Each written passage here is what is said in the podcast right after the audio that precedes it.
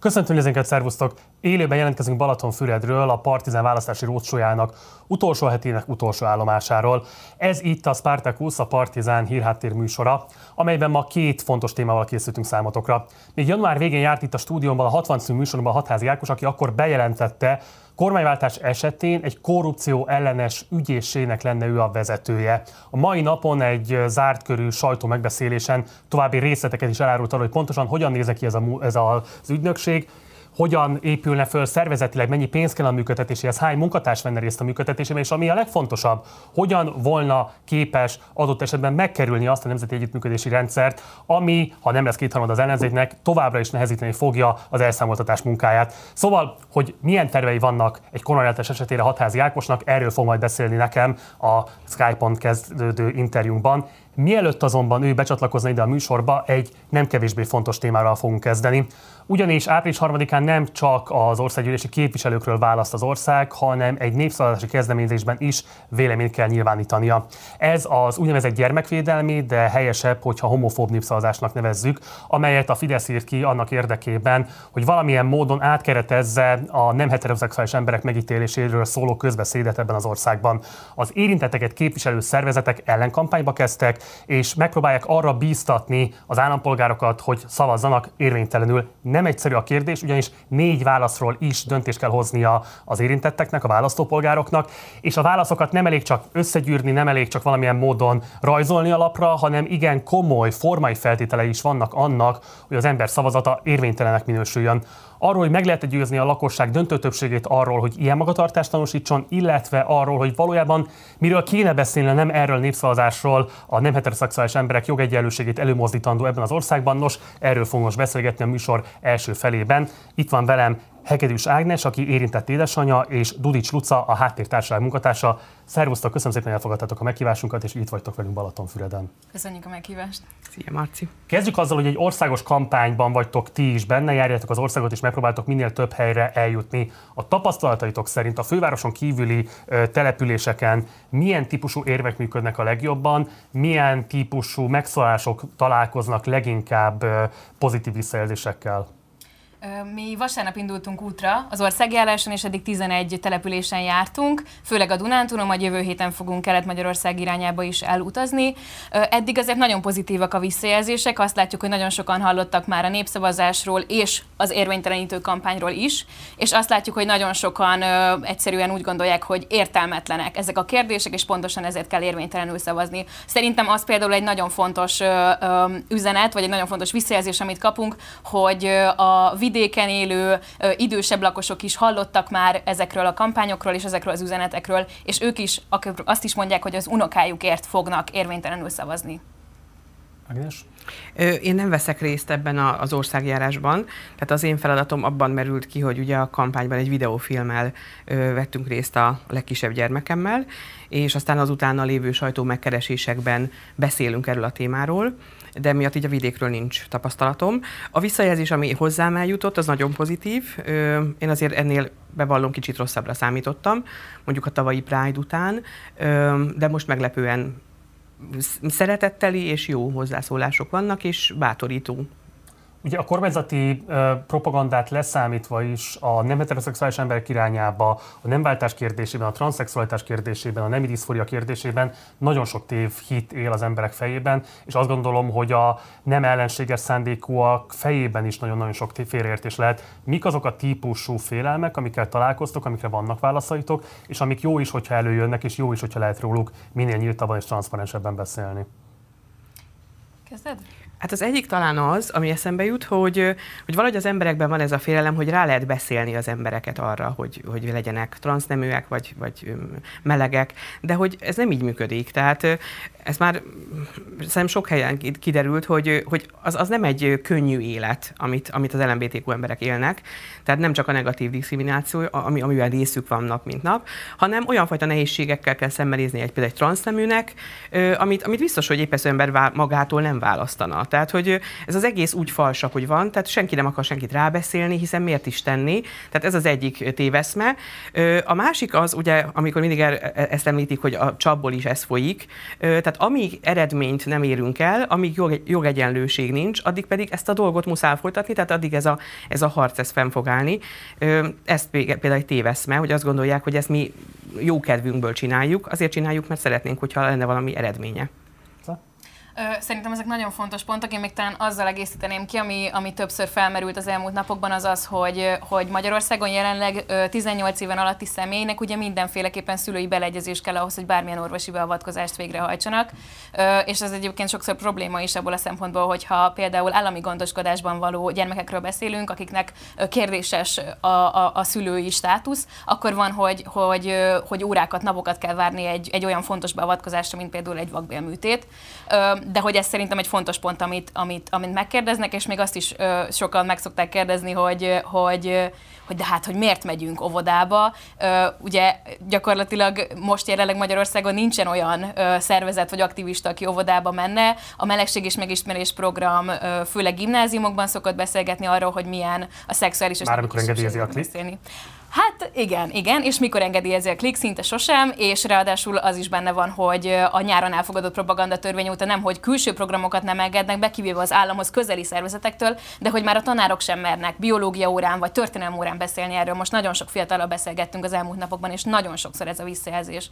Ha az 13 év közoktatás után egyszer nincsen szó a szexualitásról vagy a nemiségről, még csak akkor sem, amikor például anatómiai kérdésekről beszélgetnek biológia órán. Szerintünk ez elfogadhatatlan. Ez nagyon fontos. Kérlek egy kérdés, amíg reagálj, tehát ugye említetted, hogy 18 éves a korhatár a hozzájárulás, vagy pontosabban arra, hogy az ember kezdeményezhesse azt, hogy bármifajta nem átalakítást elvégezhessenek rajta. Ezt a kampányban résztvevő szervezetek támogatják, ezzel egyetértenek? Ö, hogy 18 év legyen a korhatár az orvosi beavatkozásokhoz?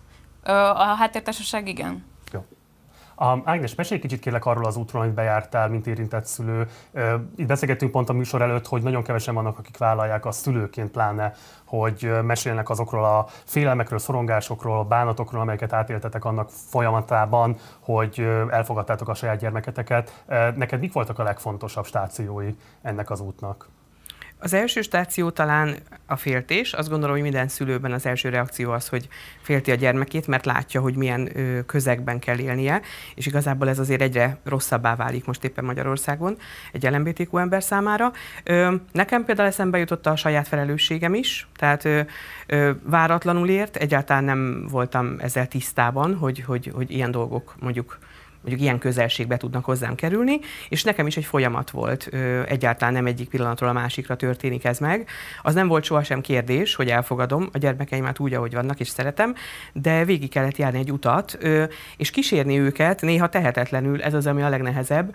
Ugye egy transznemű gyermekkel rengeteg ilyen megalázó és, és kellemetlen hétköznapi helyzet van, nem tudom, mosdó, uszoda használat, és, és millió tudnék felsorolni, ahol, ahol olyan fajta atrocitások érik a, a gyermekemet, és amikor vele vagyok, amikor kisebb volt, akkor engem is, amiket nem könnyű lelkileg elviselni, de igazából inkább ösztönzően hatott ránk, tehát hogy azt gondolom, hogy nem lehet megállni addig, amíg, amíg, amíg nincs joguk mondjuk azonos neműeknek házasságot kötni, amíg nincs joguk gyereket örökbe fogadni, ugyanazok a jogok illetik meg őket is, mint mindannyiunkat, másunkat, és egész addig muszáj küzdeni, amíg ezt elérjük.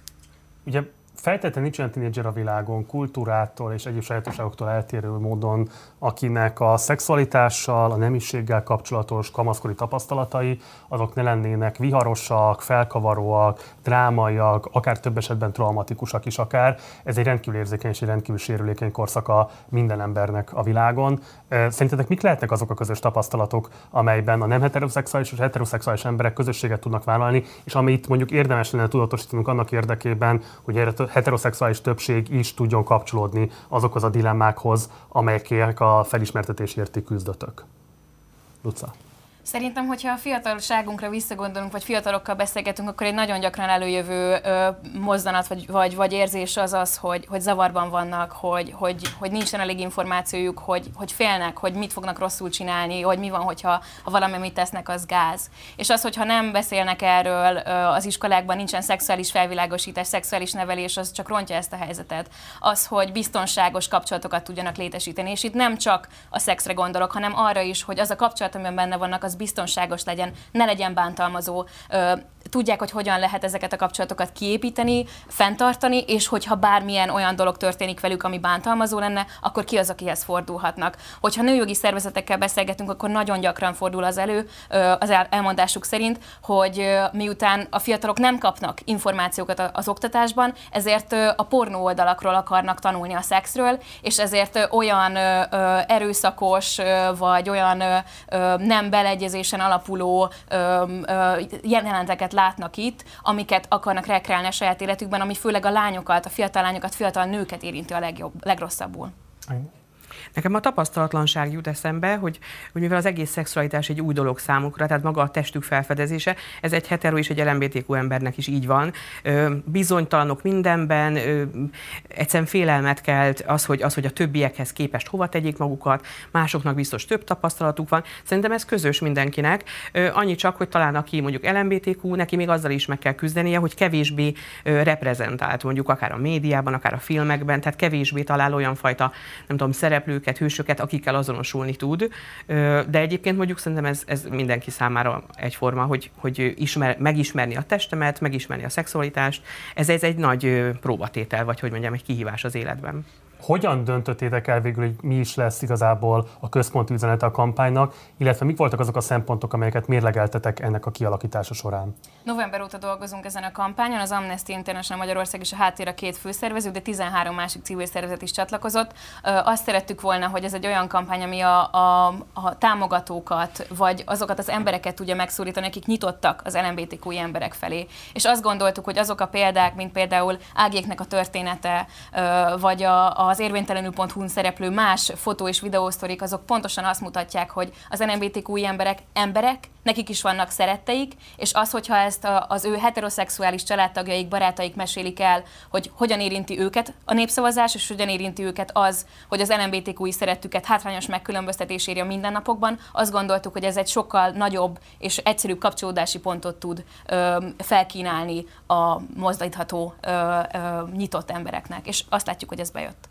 Beszéljünk akkor konkrétan magáról a népszavazásról. Ugye két lehetősége is van a választópolgárnak arra, hogy érvénytelenül szavazzon. Ugye az egyik az, amiről ti beszéltek, hogy vegye fel a szavazólapot, és az igen és a nem rubrikákat is x át. Ugye négy darab kérdés lesz, tehát az összesen nyolc darab X-et jelent, és nagyon fontos tudatosítani az emberekben, hogy nem elég csak ráfirkálni a lapra, nem elég csak bármilyen más jeleket elhelyezni, hanem kifejezetten mint a nyolc rubrikát át kell x -elni. Tehát ez az egyik lehetőség, ti mellett érveltetek, de van egy másik lehetőség is, hogy az ember föl fölveszi az egyéni szavazólapját, a listás szavazólapját, de nem veszi föl a népszavazási éveket. Miért hoztátok azt a döntést, hogy mégis arra buzdítjátok az embereket, hogy vegyék fel lapot, és a nyolc rubrika mindegyikét töltsék ki?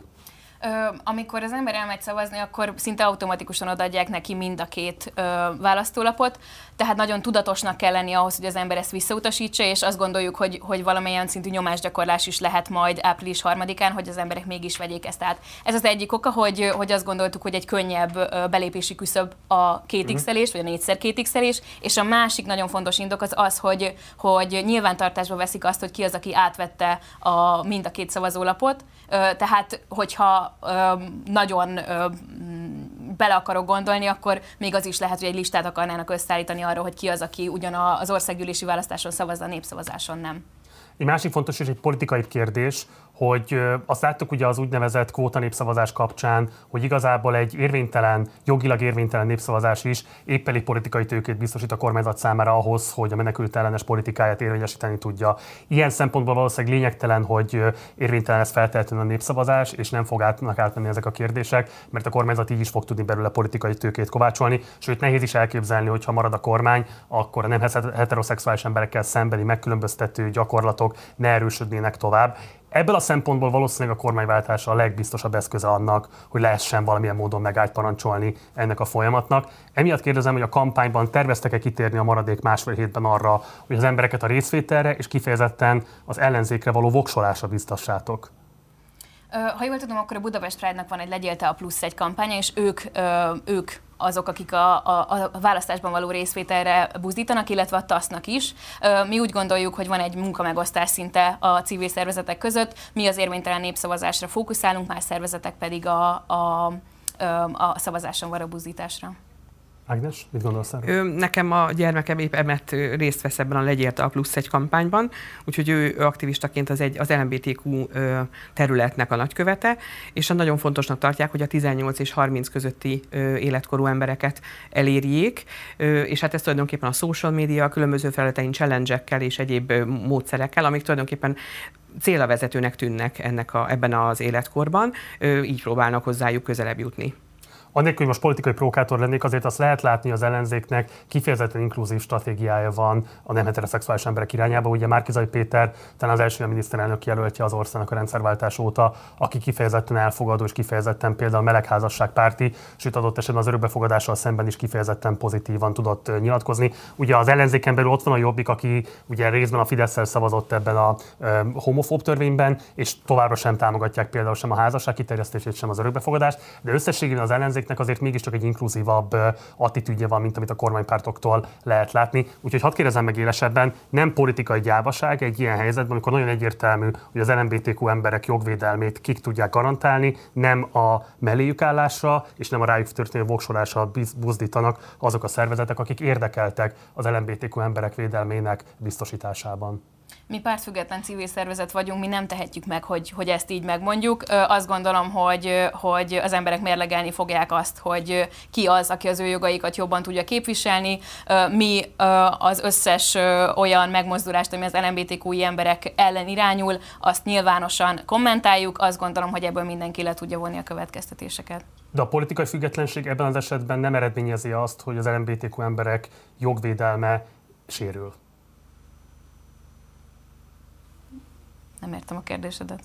Hát nagyon egyértelmű, két politikai álláspont van. Az egyik kifejezetten a jogkiterjesztés beszüntetésében, sőt jogok visszavonásában érdekelt, a másik pedig a jog garantálásában. Nagyon egyszerű a választás, hogy melyik garantálja az LMBTQ embereknek a jogvédelmét. A háttértársaság most az érvénytelen népszavazásra fókuszál, nem fog egyetlen párt mellett sem elköteleződni, és nem is köteleződött el soha. Oké. Okay.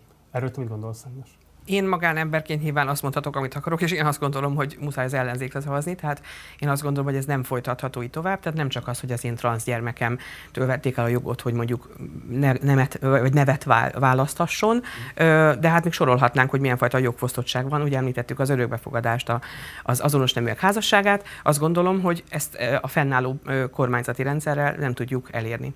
Érvénytelen kérdése, érvénytelen válasz, ez a kampánynak a fő szlogene. Ugyanakkor a kormányzat ezt egy gyermekvédelmi népszavazásként próbálja keretezni, ami abban a szempontból is különösen ö, érdekes, hogy hát a gyermekvédelmi rendszer az elmúlt 12 évben az igazán mostoha gyereke volt, hogy egy ilyen kicsit ö, ízléstelen képzavarral érhetek a kormányzati politikának. Nagyon durva problémák vannak rendszer szinten, az alulfinanszírozottságtól kezdve, a kontroll hiányán keresztül hosszan lehetne még sorolni. Gyermekvédelmi szakemberek folyamatosan kongatják a vészcsengőt, mégsem történik semmi Próbálkoztatok-e valamilyen módon gyermekvédelmi szervezeteket esetleg bevonni annak érdekében, hogy ne csak azt tudjátok elmondani, hogy ez a kérdés érvénytelen, és ezért érvénytelen választ kívánnak, hanem azt is, hogy amit a kormányzat gyermekvédelemként próbál bemutatni, az valójában pont leleplezi azt, hogy mennyire nem tudtak semmit sem tenni a gyermekvédelem terén az elmúlt 12 évben. Mi felvettük a gyermekjogi koalícióval a kapcsolatot, és szerintem az fontos kiemelni, hogy a Hintalovon alapítvány, ami Magyarországon szerintem a legnívósabb gyermekvédelmi civil szervezet, ők nagyon jó cikkeket írnak, amiben elmagyarázzák azt, hogy mégis mi a baj ezzel a gyermekvédelmének hazudott propaganda népszavazással.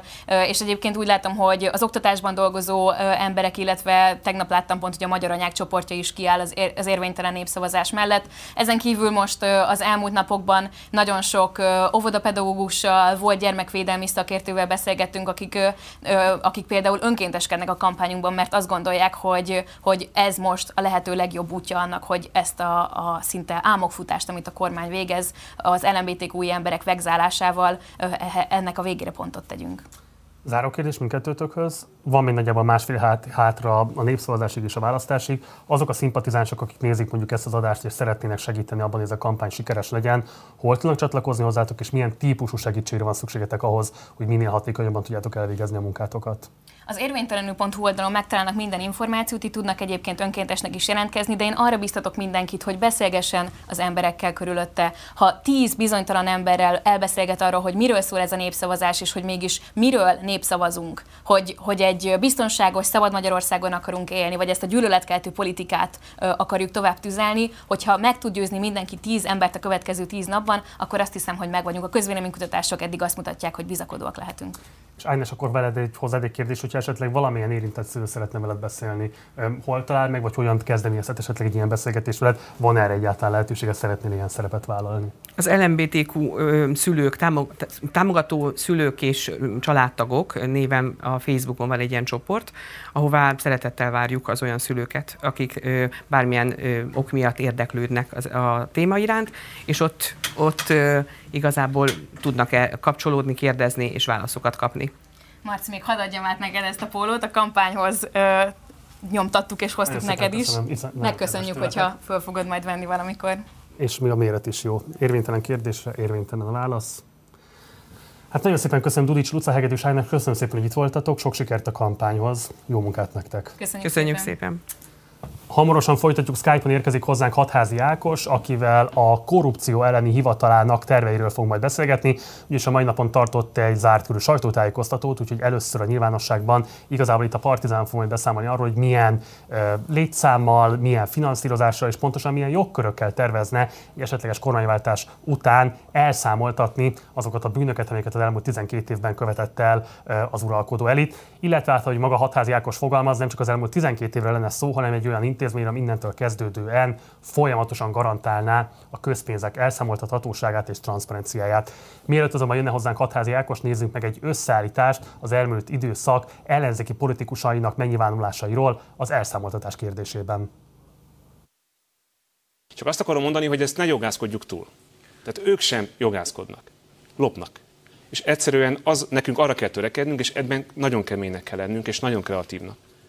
El kell zárnunk minden pénzcsapot. Nem fogunk tudni elszámoltatni hogyha gúzsba kötnek minket a kétharmados törvények. Ez annyira egyszerű. Hát látszik, hogy mit csinál a Fidesz. Készül arra, hogy az új kormányt azt valamilyen módon megakadályozza, és ebben okosabbnak kell lennünk. A legfontosabb feladat volt Pétertől megszabadítani az ügyészséget, akkor bizony ezek az ügyészek nagyon is föl fognak tárni egy csomó szabálytlanságot, törvénytelenséget a vádalkú intézményével, el fogunk jutni a főbűnösökig, a főbűnösöket kell börtönbe csukni hosszú évekre. Aki lopott, annak börtönbe kell kerülnie, aki a lopott vagyont pedig el kell kobozni. Az ellenzéki előválasztáson olyan képviselőjelöltek indulnak, akik magukat MSZP-snek valva, fenne hirdetik baráti viszonyukat azzal a korrupt Fideszes országgyűlési képviselővel, akit egyébként el kéne számoltatni. Felteszem a kérdést.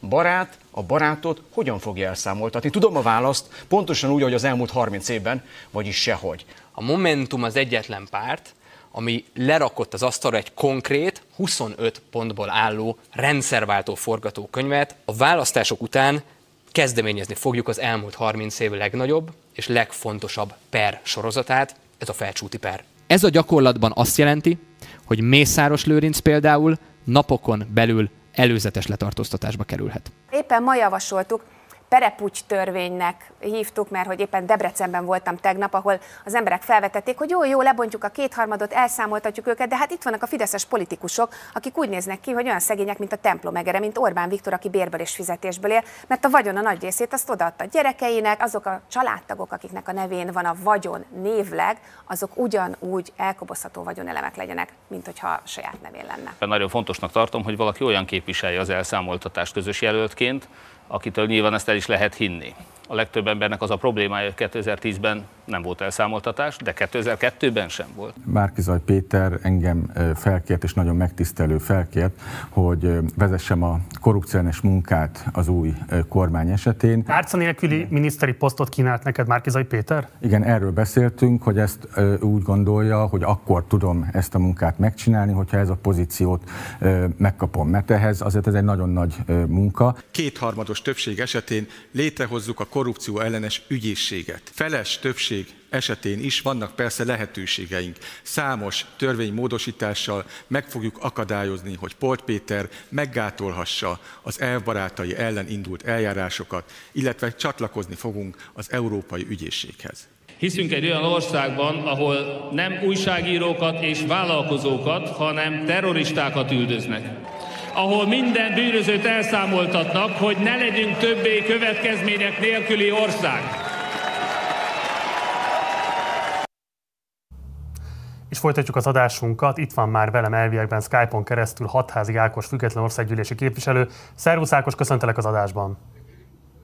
Szervusz, jó estét kívánok! Köszönöm, hogy elfogadtad a meghívásunkat. Kezdjük egy friss fejleménnyel. Ugye a napokban derült ki, az Orbán kormány mégiscsak lehívná azokat az EU-s hiteleket, amelyeket korábban nem, csak a vissza nem térítendő támogatásért, és ami ilyen hiteleket ugye pont azért is nem kívántak odaadni, mert hogy korrupciós kockázatnak ítélték meg azok felhasználását Magyarországon. És hát sajtóhírek alapján ebben a kérésében Orbán még valamilyen fajta korrupció ellenes hivatal létrehozását is megígérték volna az EU-nak. Hogyan értékeled ezt a kormányzati hátraarcot?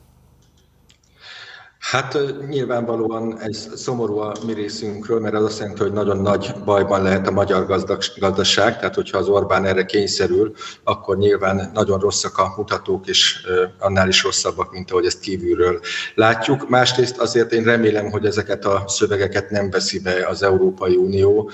Az elmúlt tíz évben másról sem szólt a történet, mint hogy az Unió asztalán nőttek a bizonyítékok arról, hogy mi épült itt ki erről a bűnszervezetről, szervezetről, de közben mindig megígértek valamit, hogy akkor áttesszük ide meg oda az ellenőrzést, és aztán erre hivatkozva végül előbb-utóbb mindig megkapták a pénzeket. A ellenzéknek nem az a célja, hogy ne kapjuk meg ezeket a pénzeket, hanem az a célja, hogy ez csak akkor jöhessen, hogyha ezt kontrollálva lehet elkölteni, és nem tudják kontroll nélkül ellopni.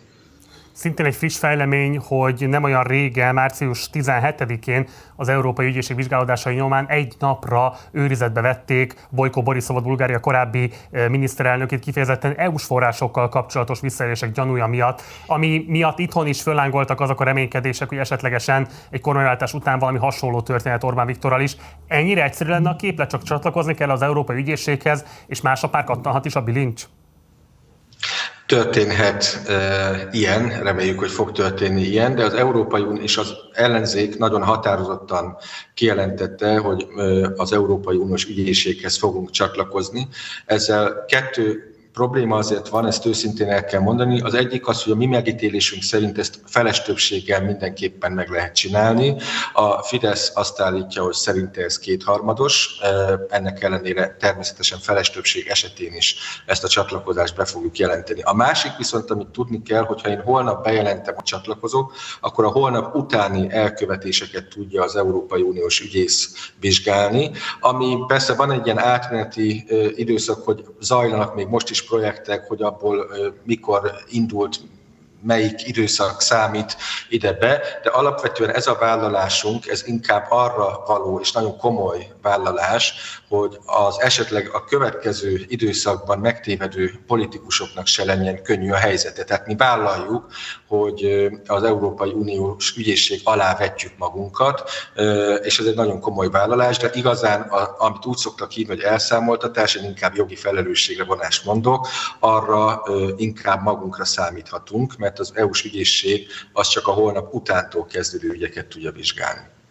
Ugye a magyar alaptörvény kimondja, hogy a büntetőhatalom és a vádképviselet állami monopóliumok. Hogyan készülnétek arra az esetre, hogyha erre a passzusra hivatkozva az Alkotmánybíróság kimondaná egy kormányváltás után ennek a korrupciellenes hivatalnak az érvénytelenségét?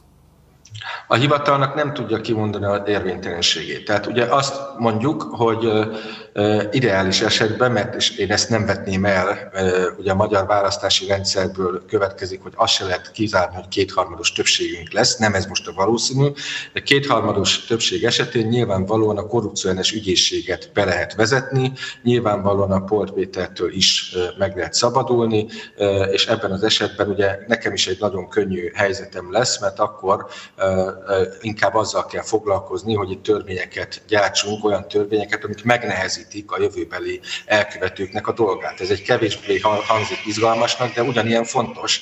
Tehát ahhoz, hogy csökkentsük a korrupciót, ahhoz kell, hogy legyen következménye az eddigi eseteknek, másrészt pedig olyan törvényeket kell hozni, hogy a következő elkövetőknek nehezebb dolga legyen.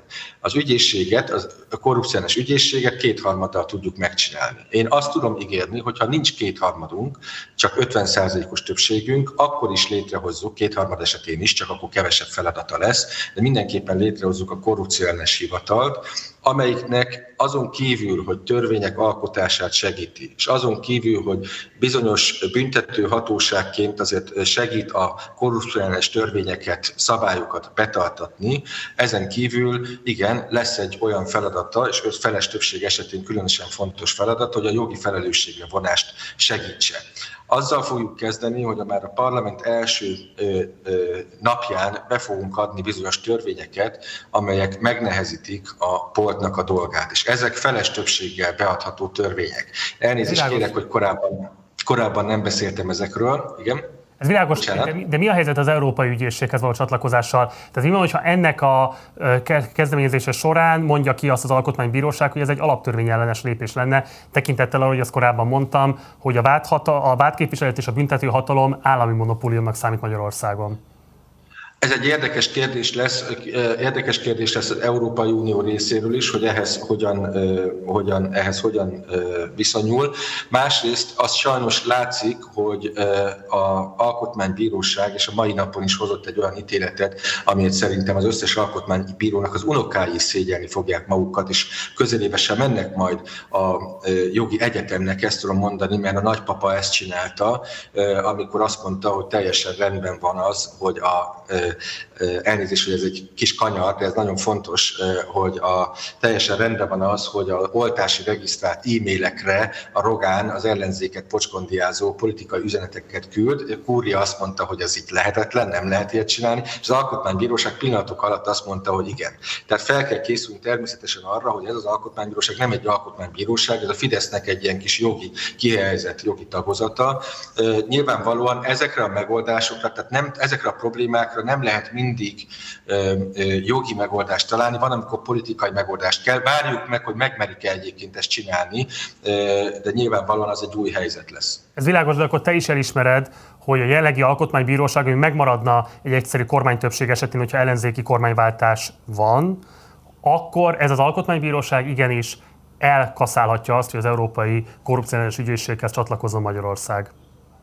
Nekem meggyőződésem, hogy ezt nem tehetné meg, de azt is látjuk, hogy az az alkotmánybíróság, amelyik ö, megmeri tenni azt, hogy szerinte a Rogánék propaganda üzenete a, a oltási regisztrált e-mailre az rendben van, természetesen ilyet is megtehet. Fel kell készülni erre a lehetőségre. Én azt tudom mondani, hogy egy normális országban teljesen egyértelmű a jogászaink szerint, hogy ezt feles többséggel is meg tudnánk csinálni. Van ugye a másik ö, megoldási javaslatunk, ez a hivatal, ez a korrupciós hivatal, és még egyszer mondom, az Európai Uniós Ügyészség az inkább a következő elkövető. Tehát ez arra lesz jó, hogyha ne adj Isten, a mi oldalunkon valaki megtéved és próbálná a fideszes mintát követni, akkor ő is alá veti magát a Laura Kövesinek, aki ugye ez egy elég karakán, és nagyon bizonyította, hogy nem nagyon érdekli, hogy valaki minisztere vagy sem, nem érdekli, hogy baloldali vagy jobboldali.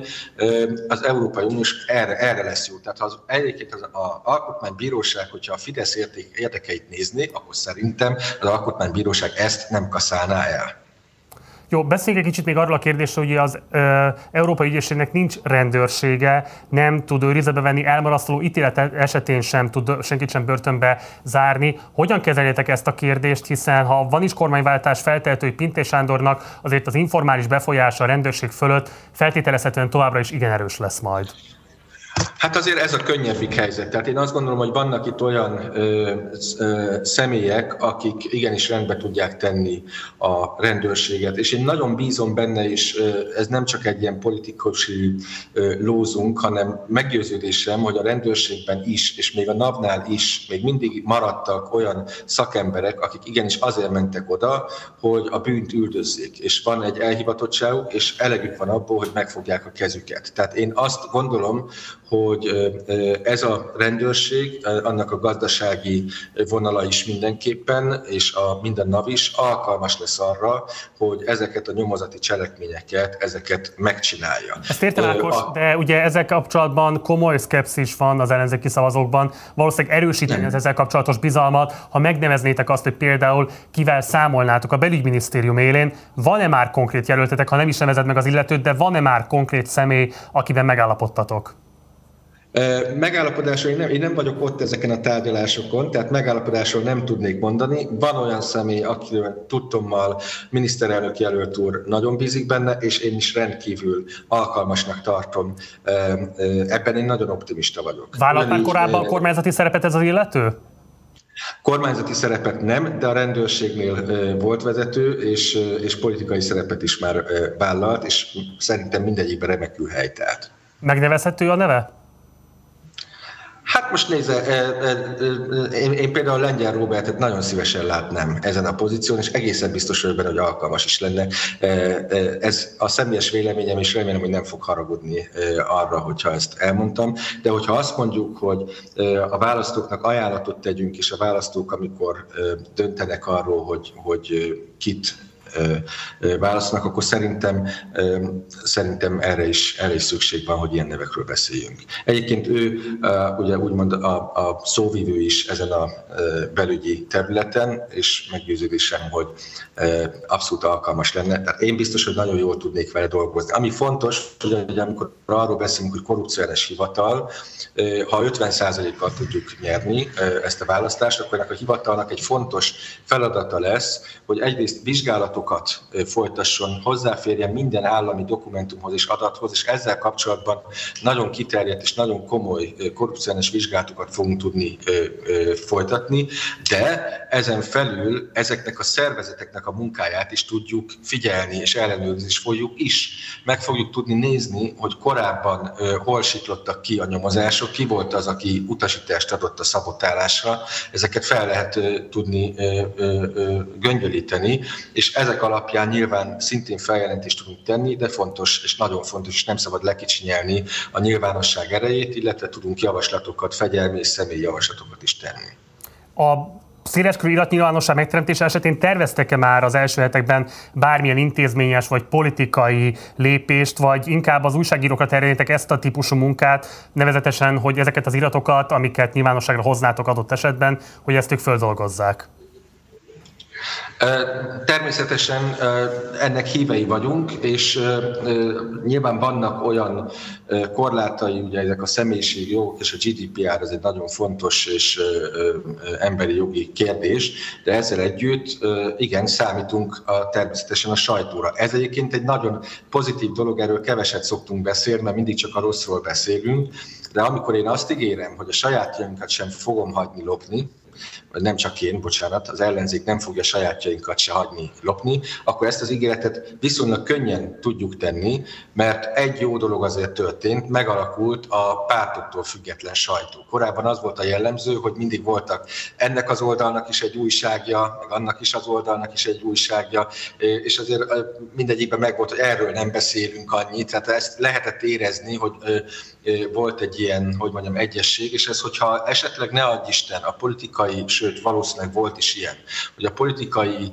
egymással szemben álló oldalak között volt kommunikáció, és akkor megállapodások, hogy erről nem beszélek, de akkor te se beszélj erről, ez a sajtóban is megtörténhetett. Ez a jövőben nem lesz. Tehát egészen biztos vagyok benne, hogy ha nyerünk, akkor egyrészt mindent meg kell tenni, hogy magát a propaganda gépezetet azt leépítsük, ami a Fidesznél van, tehát azt ugyan nem tudjuk azonnal kivenni a kezükből, de meg fogjuk ö, ö, ö, kezdeni. Másrészt viszont ott lesz egy független sajtó, amelyik akkor is fel fog deríteni ügyeket, hogyha azt ne Isten a mostani ellenzéki körein belül végzi. Ugye az Európai Ügyészség nem tud visszamenőleges hatállyal nyomozni, tehát ha csatlakozunk is, akkor csak a csatlakozás pillanatától számított ügyek jöhettek majd számításba. Az elmúlt 12 év ügyeire ilyen szempontból nincsen ráhatása. Ugyanakkor te korábban úgy nyilatkoztál, hogy vannak olyan feles többséggel elfogadható törvények, amelyek mégiscsak lehetővé teszik a jogi elszámoltatást. Csak akkor úgy érveltél, hogy a tavaszi ülésszak idejének lezárultáig nem akarsz erről beszélni, hogy nehogy tippeket adja Fidesznek. Na, hát a tavaszi ülésszak lezárult. El tudod mondani, hogy milyen típusú jogszabályalkotással próbál próbálnátok ezt a problémát kiküszöbölni? Igen, elnézést kérek, de én ezt komoly veszélynek gondoltam, hogy esetleg még az utolsóaknak a Novák Katit meg szavazzák, akkor is behoznak egy törvényt, hogy például a büntető eljárásról szóló törvény, akkor legyen innentől kezdve kétharmados. Tehát megtehették volna. Van néhány olyan, valóban néhány olyan törvény, amit már a parlament első napján szeretnék beadni, és ez, ha nem is teszi lehetetlenné Poltnak a hivatását, hogy akadályozza ezeket a nyomozásokat, de nagyon megnehezíti. Az az első ilyen az például a pótmagánvád. Tehát kevesen emlékeznek rá, de a, Fidesz, amikor 2010-ben bejött, akkor az első törvények között volt, hogy a pótmagánvád lehetőségét gyakorlatilag becsukta.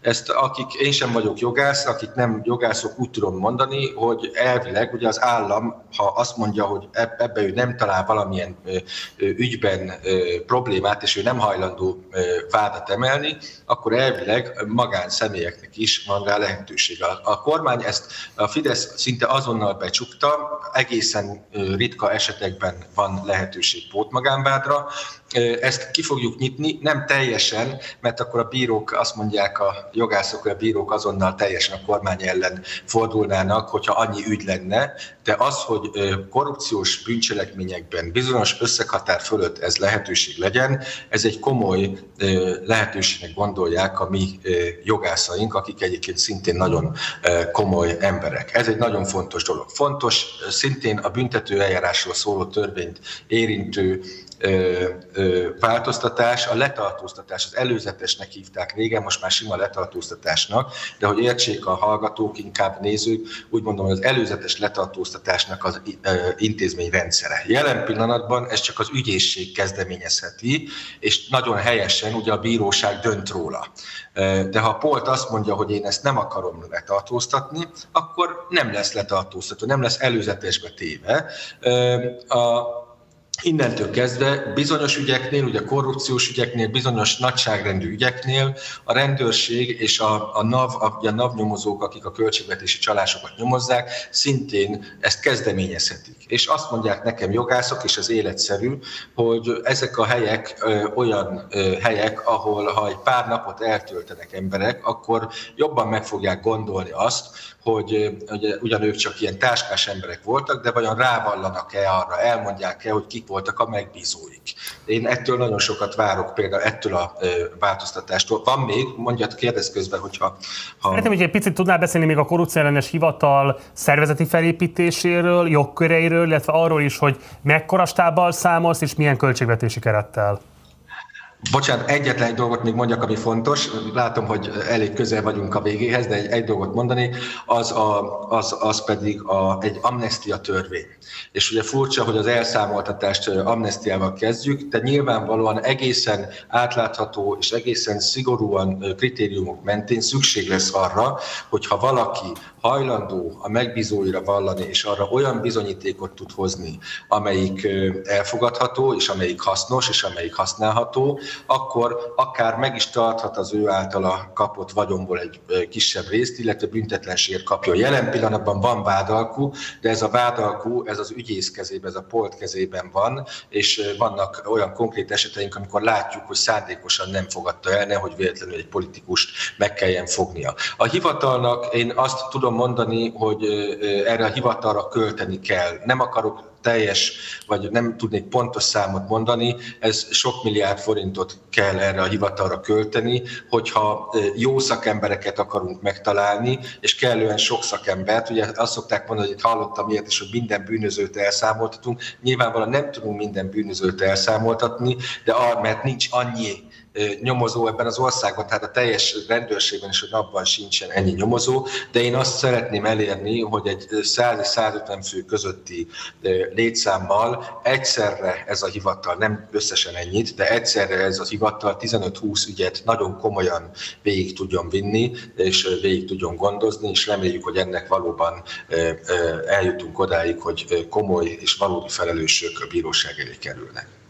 Feltétlenül nem tudás azt mondani, hogy ennek a hivatalnak a működésén állhat vagy bukhat egy esetleges új kormánynak a szava hihetősége. Éppen ezért fontos azt tisztázni már a legelején, hogy föl vagytok-e készülve ezekre a fölfokozott elvárásokra, amelyek az ellenzéki közvéleményben jelen vannak. Milyen típusú eredményekkel tudtok kecsegtetni, akár az első heteket illetően? Hát én személyesen tudom mondani, hogy a, ugye érzi az ember a vállán ezt a nyomást. Én sajnos egy önmarcangoló ember vagyok, érzem a nyomást. Többször előfordult már, hogy ugyanezt hallottam fórumokon, amikor azt mondta valaki, hogy itthon maradt még Magyarországon, gondolkodott, hogy kimenjen, akkor fog biztosan elmenni, hogyha nyerünk, és nem történik rövid időn belül, nem látják a változást ebben az ügyben. Ne várják tőlünk, mert nem lehetséges Nyilvánvalóan kommunikációs szempontból talán jó volt, mert elmondta, a, amikor ugye ilyen felcsúti perről volt szó, ugye az elmondta a szándékot. Tehát nagyon fontos, hogy azonnal lássák rajtunk a cselekvést és a szándékot. De az nem realitás sajnos, hogy amikor ö, ö, megalakul a kormány, vagy megalakul az új parlament, akkor másnap már a főbűnösök előzetesbe lesznek. De én azért azt remélem, hogy egy éven belül ö, ö, már lesznek ilyen látható eredmények. Azt meg biztosan tudom mondani, hogy nagyon részletesen látni fogjuk, hogy a korábbi nyomozások hol ki, és bizonyítékokat fogunk találni, hogy kik utasították és hogyan utasították ezeket a szabotásokat. Ugye ezek az ügyek, amikről beszélünk, ezek azok azok, amelyek bűncselekmény gyanúsnak tűnnek, még a jelenlegi szabályozási keretek között is. Ugyanakkor vannak azok az ügyek, amelyek ilyen formális jogi szempontból rendben lévőek, de mégis a legfontosabbak a Fideszes mélyállam kiépítése szempontjából. Erre milyen terve van jelenleg egy esetleges Márkizai Péter kormányzatnak? Tudsz erről mondani bármit is? Több ilyen van, melyikre gondolsz? Hát itt azért hosszá lehet ezeket sorolni, egészen a nem tudom én, Nemzeti Bankból kiszervezett milliárdok és alapítványba való átterelése, az alapítványba átterelt egyetemek kérdése, hosszá lehetne sorolni. Nyilván azokra gondolok, amelyekben súlyos közvagyon került át transferelésre olyan magánérdekeltségekbe, ahonnan már nagyon nehéz őket onnan visszahozni, tekintettel arra, hogy a magyar jogszabályoknak formális értelemben tökéletesen meg tudtak felelni ezek a nagyarányú privatizációk. Ezeket nyilván egyenként kell, mert ugye ez több, több ilyen ügy van, és nyilvánvalóan feles többség esetén nem feltétlenül legegyszerűbb. Ezt be kell vallani, ezeket a dolgokat orvosolni. Én tegnap pont abban a megtiszteltetésben volt részem, hogy Róna Péterrel tartottunk fórumot, ő jött hozzám Zuglóban kampányolni, Konkrétan például erre rákérdeztek a nemzeti bankos vagyonokra. Számomra nagyon meggyőzően állította, hogy azokat például vissza lehet szerezni, de még nekem sem mondta el, hogy hogyan. Meg fogjuk, azt például meg tudjuk, én ha a Róna Péter azt mondja, hogy azokat a vagyonokat vissza tudjuk szedni, akkor azt mondom, hogy vissza tudunk. Azt is el kell mondani, őszintén nem igaz, hogy minden vagyont vissza fogunk tudni szerezni. Lesznek olyan vagyonok, amik elmentek, úgy elmosták, úgy elvitték az országból, hogy nem tudjuk vissza visszaszerezni. De ezeket mindent meg fogunk tenni, hogy a főbűnösök ne tudják élvezni ezeket a vagyonokat. Másrészt nyilvánvalóan ezeknek a vagyonoknak egy jelentős részét akár jogi úton, akár például adózási úton azért vissza lehet, vissza lehet szerezni. Ha az egyetemi alapítványokat kéri, akkor kéri, akkor pedig azt tudom mondani, hogy feles többség esetén is legalábbis rálátásunk lesz arra, hogy mit csinálnak és csalni nem csak költségvetési pénzzel lehet csalni, hanem lehet csalni magánpénzzel is, magánvagyonokkal is, és nyilvánvalóan, amíg nem tudjuk ezeket a vagyonokat visszaszerezni az államnak, addig is nagyon éles szemmel figyelni fogjuk ezeket a vagyonokat. És akkor egy záró kérdés, Ákos, hogy Kívülről nézve egy picit azért aránytalannak tűnik az, ahogyan ennek az egész elszámoltatási kérdéskörnek a komplexitása egyedül a te válladon nyugszik. Ráadásul van egy olyan aránytalanság is, hogy Márkizai Péter mellett kizárólag rólad lehet tudni azt, hogy milyen típusú felelősséget vállalna egy kormányváltás esetében. A többi ellenzéki párt pedig úgy kampányol, hogy igazából nem lehet tudni, milyen téteket tettek meg azért, hogy megtörténjen ez a kormányváltás. Mit gondolsz erről a kérdésről? Te magad is aránytalanak érzed ezt, és ha igen, akkor hogyan próbálsz ezzel megküzdeni? Azt, hogy engem megnevezett a miniszterelnök jelölt úr, én ezt úgy fogom fel, hogy egy nagyon komoly jelzés arra, hogy mennyire komolyan gondolja ő ezt a problémát. Komolynak gondolja ezt, a, hogy ezzel valamit akarunk csinálni. Tehát én ezt egy nagyon fontos kommunikációs jelzésnek, de igenis fontos kommunikációs és hitelességi jelzésnek gondolom. Az, hogy a pártok mennyit beszélnek erről a dologról, és mennyire gondolják komolyan, én nem arról úgy mondanám, hogy a pártok, hanem úgy mondanám, hogy nyilván minden pártban vannak ilyen emberek is, olyanok is. Érzem azt, hogy nem minden politikus gondolja ezt komolyan, hogy ezt olyan nagyon komolyan kell venni, de jelen pillanatban ezt a legőszintébben tudom mondani, hogy semmilyen olyan jelét nem látom, hogy félnem kellene attól, hogy ezt a munkát ne tudnánk elvégezni, hogy ezt bárki akarná vagy merné akadályozni. Aki egy picit is belegondol, aznak tudnia kell, hogy ez a munka sok tekintetben fontos. Egyrészt fontos, mert tényleg meg kell oldani, másrészt csak akkor kap ez a kormány, ha lesz egy új kormány, rendkívül nehéz helyzetbe fog pillanatokon belül kerülni, és az emberektől csak akkor fog kapni egy néhány év türelmet és bizalmat, hogyha azt látja, hogy legalább ebben a körben van valódi változás és vannak eredményei. Hatházi Ákos független országgyűlési képviselő. Nagyon szépen köszönöm, hogy itt voltál és a rendelkezésünkre állt, és mindezt megosztotta a nézőinkkel. Minden jót neked, szervusz! Köszönöm a lehetőséget, szervusz! Nektek pedig köszönjük szépen a figyelmet, ez volt Balatonfüredről a Spartacus. Most fél nyolctól következik majd egy exkluzív interjúnk, amelyet Navracsis Tibor adott a Partizánnak, és a délelőtt folyamán rögzítettünk, tehát alig egy 25 perc múlva érkezik majd ez az interjú. Este 8 órától pedig a Roadshow utolsó közönség találkozójára kerül majd sor a Terasz étteremben itt Balatonfüreden, tehát Füredi gyertek a Terasz étterembe, hogyha szeretnétek találkozni velünk, illetve hogyha szeretnétek meghallgatni az Onodi nevű formáció koncertjét, amire szintén ott kerül majd sor. Holnap reggel újra 7 órától Agit Pop, az utolsó a partizános rócsó keretében, de a jövő héten is végig lesz még Agit Pop, tehát nem kell búcsúzni a formátumtól, a műsortól, de a rócsótól búcsúzni kell, úgyhogy holnap Zsófi is velem lesz, és Jakab is velem lesz, hárman fogjuk vezetni a reggeli adást. Este 6 órától pedig 3 harmad plusz, vagyis a Partizán és a 24.hu közös választási kibeszélő műsorával jelentkezünk majd. Jövő héttől, ahogy már korábban is mondtuk, végig Budapestről fogunk jelentkezni, reggel is és este is adásokkal. Újabb társműsorvezetők lesznek majd mellett, hogy pontosan kicsodák, azokat eláruljuk majd a Facebook oldalunkon, hát érdemes követni minket ott is. Április 3-án pedig, ahogy már többször is elmondtuk, a 24.hu-val közös választási eredményváró műsorral készülünk. Műsorvezető társaim lesznek Pásztori Dóra, illetve Krizsó Szilvia is. Délután 5 órától várunk majd benneteket, és egészen éjfélig, amíg ki nem derül, hogy hát ki is alakíthat majd új kormányt. Szóval jó hosszú ideig fogunk majd veletek lenni, és a legfrissebb fejleményekről elsőként beszámolni. Munkatársaim nevében köszönöm szépen a megtisztelő figyelmeteket, mindenképpen iratkozzatok fel a csatornára, ha még nem tettétek volna meg, illetve a lehetőséget már akkor kérlek, hogy fizessetek elő a Partizánra a Patreon oldalunkon keresztül. Én Gulyás Márton voltam Balatonfüredről, hamarosan találkozunk, addig is, ciao.